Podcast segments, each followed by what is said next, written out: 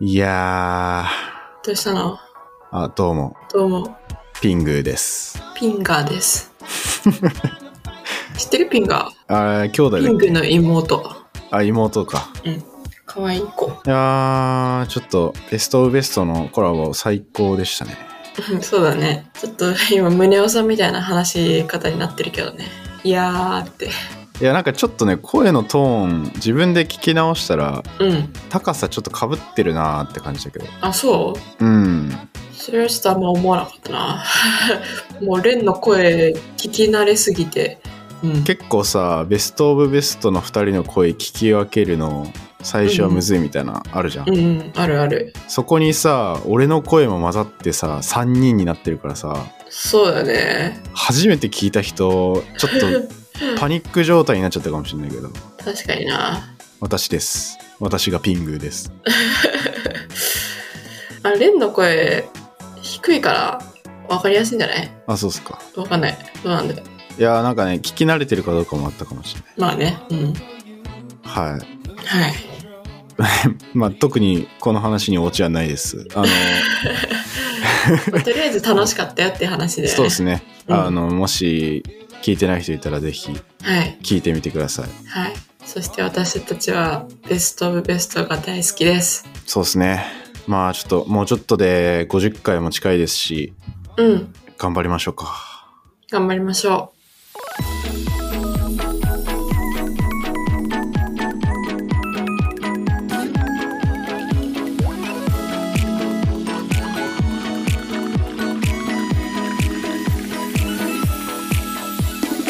ピンピンピングじゃないや レンですう。エマです。サイエントークはおしゃべり研究者と普通の OL が世の中の気になることについて語るポッドキャスト番組です。よろしくお願いします。よろしくお願いします。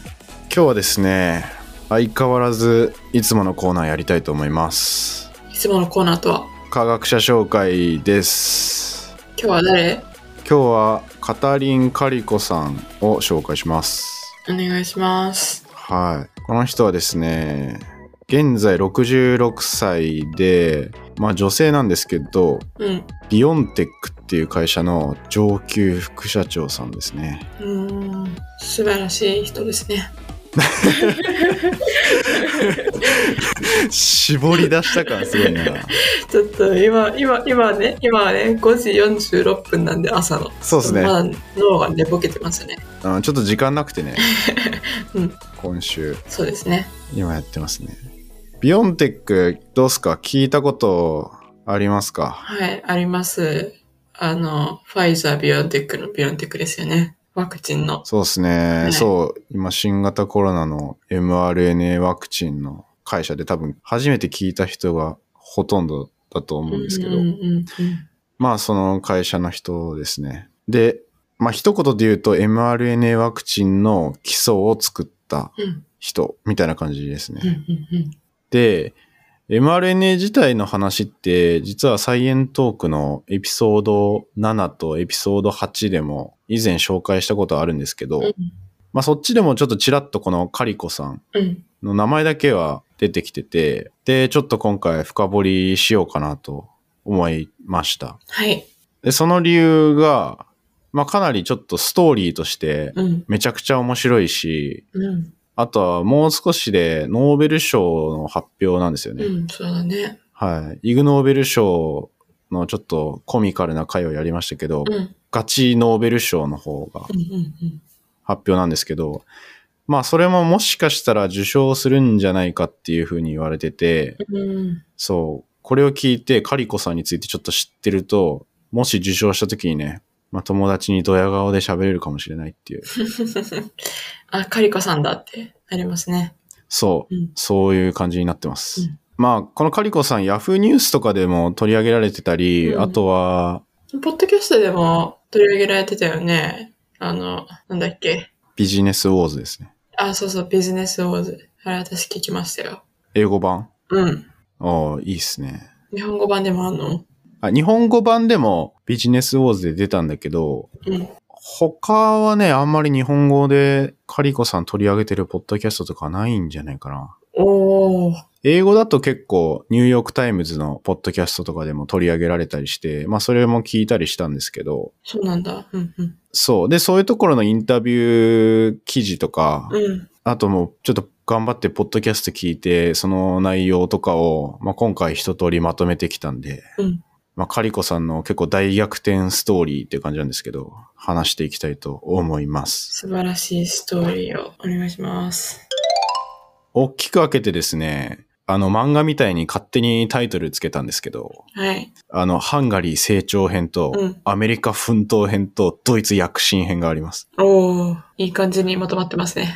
三部構成。三段階構成。はい、これ漫画の、なんだろう、進撃の巨人のウォールマリア編みたいなのがそんな感じで分かれて る。じゃあ行きたいと思います。じゃあ、ハンガリー成長編なんですけど、まあ時系列ごとに行くと、えーっと、1955年にカリコさんは、うん。まあ、ハンガリーの小さい町、人口1万人ぐらいの町で生まれます。で、両親は、まあ、普通に父親精肉業をしてて、母親は事務員をしてて、まあ、全然普通なんですけど、普通ですね。小中学校で、まあ、生物とかに興味を持ち始めて、まあ、母親がすごい科学に関心があったっていうのも影響してたみたいで、うーん。まあ、そこからすごい生物学にのめり込んで、まあ、大学とかでも優秀な成績を残してたみたいなんですけど、うんまあ、そこから生物やりたいっていうので、まあ、生物学の研究センター、そのままハンガリーで博士課程に進んだりしてますね。で、まあ、1970年代ぐらいの大学生の時に、この mRNA ってやつと出会うわけです。うんうんで、一応簡単におさらいすると、mRNA ってやつは AUGC っていう、まあ4文字の、まあ、拡散塩基。うん。うん。これ暗号とかコードみたいなものになってて、この AUGC がダーッといろいろ連なって、まあそれがメッセージになってるっていうものなんですけど、うんまあ、この mRNA の役割としては DNA からタンパク質を翻訳していく工場のリボソームっていうところに、まあ、情報を運ぶ、まあ、そういう意味のメッセンジャー RNA っうん。ていう意味なんですよね。タンパク質を合成する指令を与えるっていう、まあ、そういうものになってて。で、まあ、すごい発想はシンプルで、まあ、これは DNA からその情報を伝えるっていうものなんですけど、じゃあこのメッセージになるやつをうん。外から人の手で加えてあげれば、人の体とかに好きなタンパク質を作らせることができるんじゃないかうん。うん。うん。っていう、まあ割と発想としてはシンプル。そうですね。で、これ、例えば、うん。糖尿病の人がいたら、糖尿病の人ってあのインスリンとかを注射しなきゃいけないとかあるんだけうんどうん、うん血糖値を下げるために。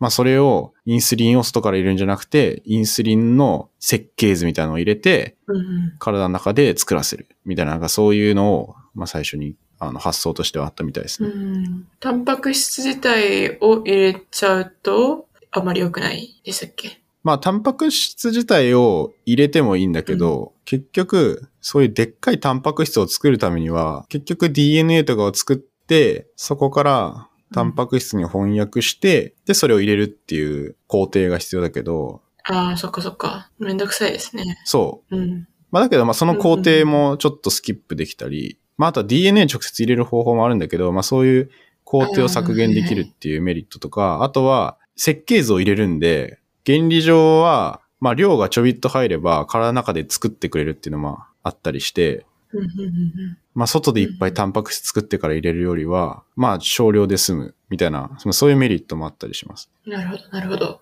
ただ、これが結構難しくて、まあ、この mRNA 自体うんがあんまり安定じゃないとか、で、作るの自体難しかったり、あとは、当時はこれ注射しちゃうと、すごい異物として認識されて、すごい炎症が起きちゃうみたいな。で、もうマウスとかがすごい死んじゃうみたいなことが、うん当時は結。構あったわけです。で、これを解決しようっていうので、まあ、カリコさんは一生懸命研究してたうん。うん。うん感じですね。でも、カリコさんがやり始めた時には、もう結構これ RNA 難しいな、みたいな、なって予算が打ち切られたり、いろいろしてて、まあ、だいぶ苦しかったみたいなんですけど、ハンガリーじゃこのまま研究続けるの難しいってことで、研究を続けるためにアメリカに行こうってなるんですよね。で、1985年に、まあ、ハンガリーを脱出っていうか、まあ、当時ハンガリーがすごい共産主義でうん。うん。うんってもう一党独裁状態だったんですけど、このね、ハンガリーからアメリカにね、お金を持っていくのがめっちゃ大変だったらしい。うーん。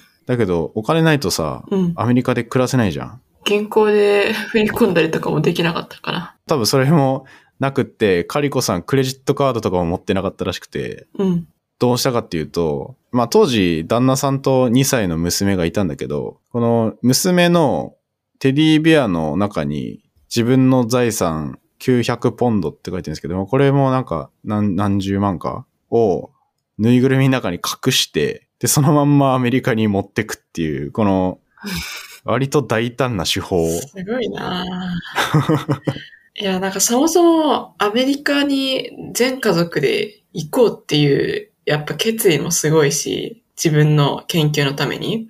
そうだね。かつ、 それするために全財産を テディベアに入れるっていう、その勇気がすごいよね。うーん。うんリスクテイカーだなリスクテイカー、確かに。うんやばいなそう、なんかアメリカにも特にツテとかがなかったみたいだから、頼る人がいないからもう自分で何とかするしかないみたいな。うーん。そう、こう、まずこの思いっきりが結構すごい。そして、そのテディベアを持ってアメリカに行くわけですよ。うんうんうん。こっからもうアメリカ編です。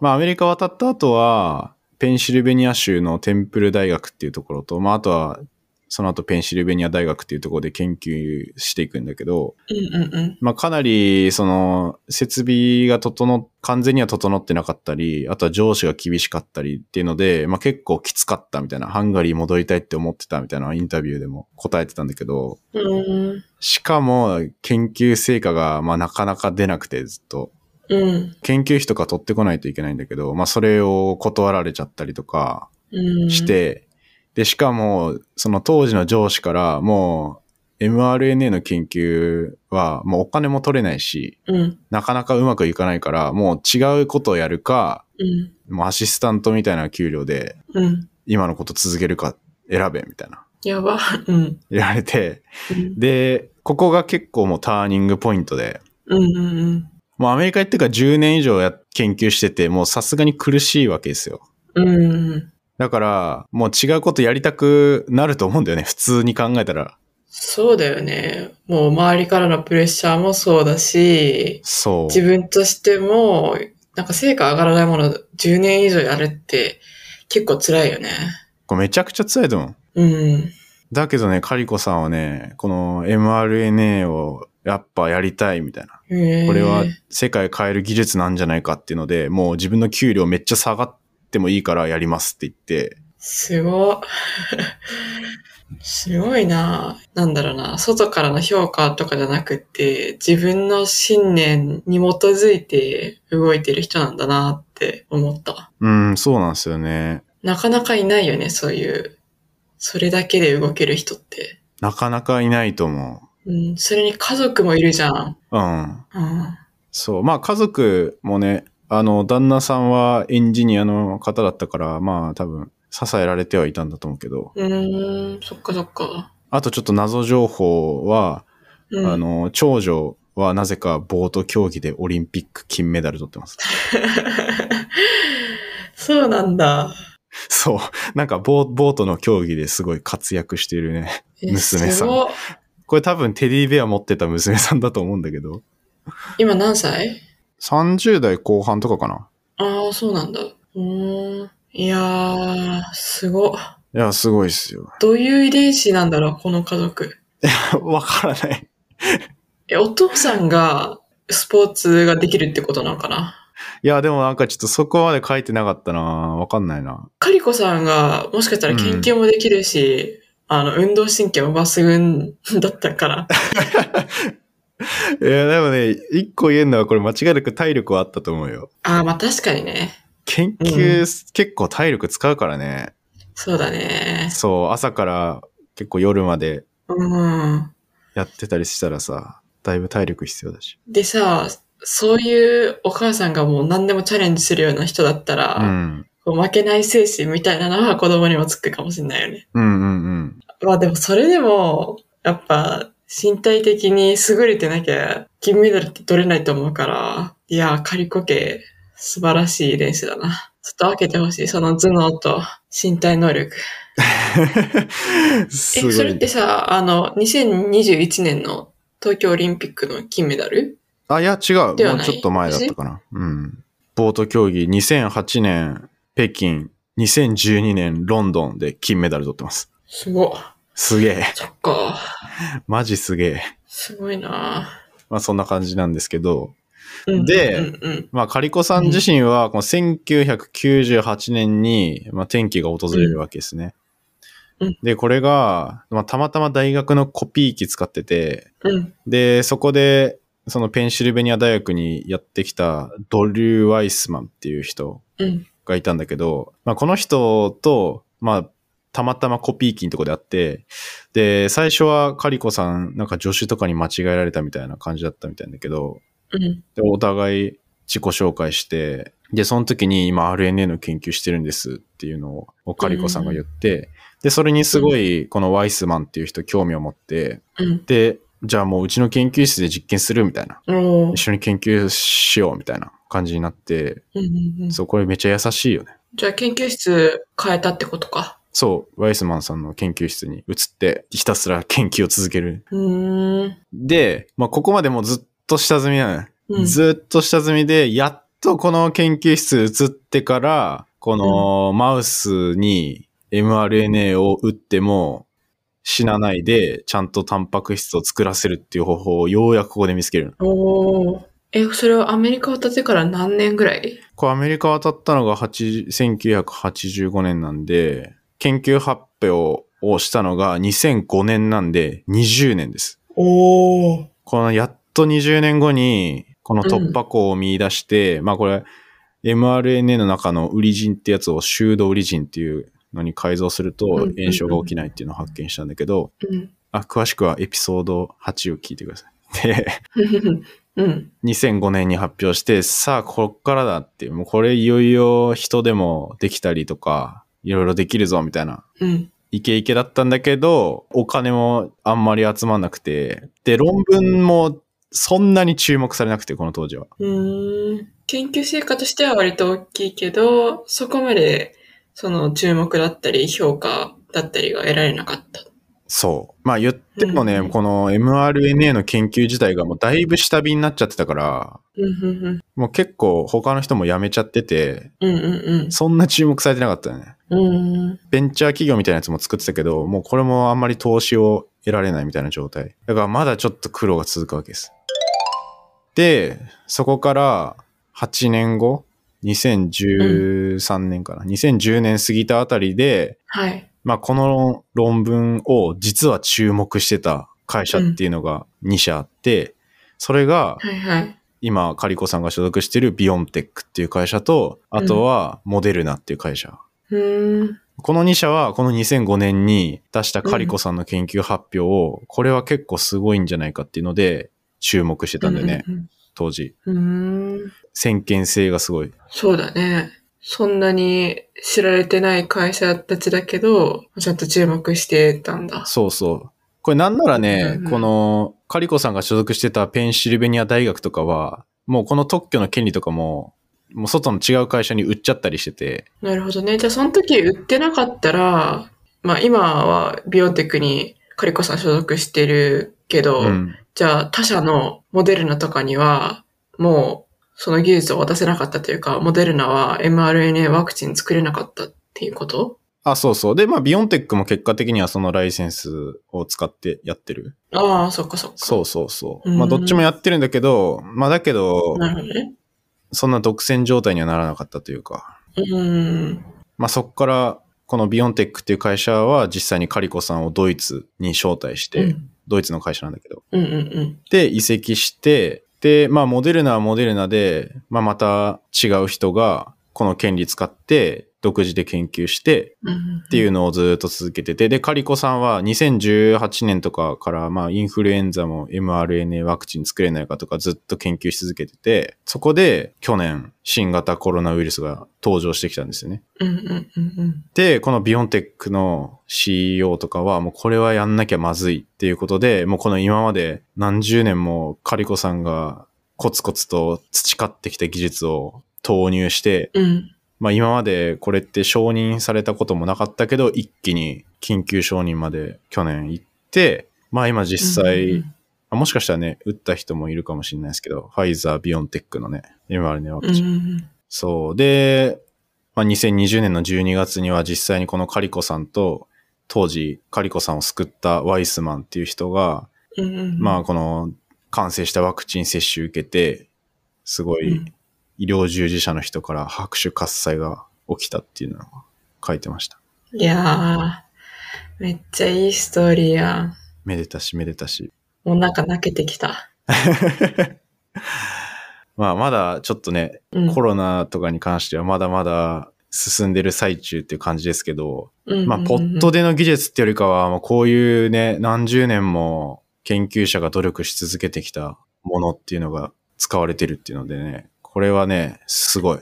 すごいなんかめちゃくちゃ綺麗なサクセスストーリーだよね。そう。はじめ一問なしでアメリカに行って、なんか普通だったら諦める状況でも、うん。諦めずにずっと頑張って、コロナが起きて、急に新しいタイプのワクチンを、まあその技術使って作ったっていう、諦めないっていうのとチャレンジし続けるみたいな、すごいいい話だな。 いやー、すごいよね。うん。まあ、実際やるのって、凡人じゃ多分できないけど、うん。うん、すごっ。いや、本当に信念ないと、そんな、うん。給料めっちゃ下げるぞとかさ、役職下げるぞって言われたらさ、いや、じゃあやっぱちょっと違うやつやって、まあそっちで頑張るかみたいな感じになっちゃうと思うけど、うん。多分こうやって、この mRNA 自体のポテンシャルをすごい信じてたから、今こうやって使われてたりする。実ってこうやって使われてるわけだし。うん。で、世界中の人を救ってるわけだしねう。ん。これはね、すごいな超すごい。こんな綺麗なさ、現実のサクセスストーリーあるいやー、なかなかないっすね。ね。